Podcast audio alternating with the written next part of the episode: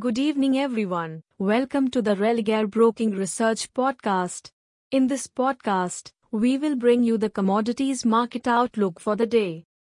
Gold prices have shown a moderate recovery after Friday's loss.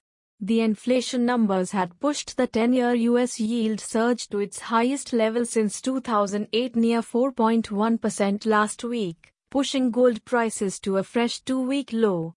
Gold presently trades near the 50,550 level, and in case it fails to break above the resistance of 50,760, then prices can reverse towards the support of 50,200.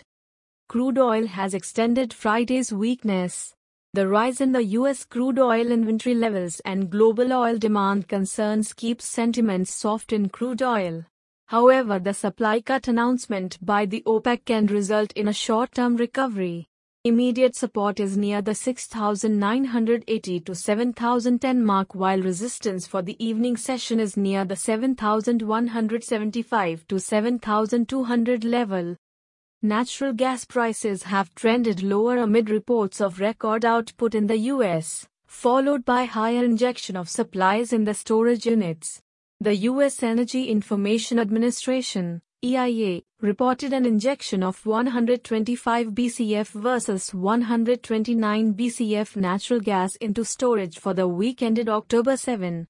Prices have gone down significantly in the last two days, therefore, an upside correction may be seen today in case natural gas continues holding above the 500 support.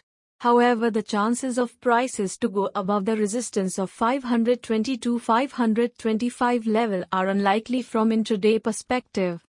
Copper has pared the morning losses as the dollar showed some weakness. The Federal Reserve maintained its stance to tighten monetary policy and under this scenario the industrial demand will remain weak in near future. This can check the upside movement of the base metal today. Copper has a strong support around 646 while resistance is near the 658 mark. There is no economic data for the evening session. Hey friends, these were the updates for today. Thanks for listening. For more updates, follow Religare reports and recommendations on Religare Dynami app or website. You can also contact your relationship manager or the nearest branch.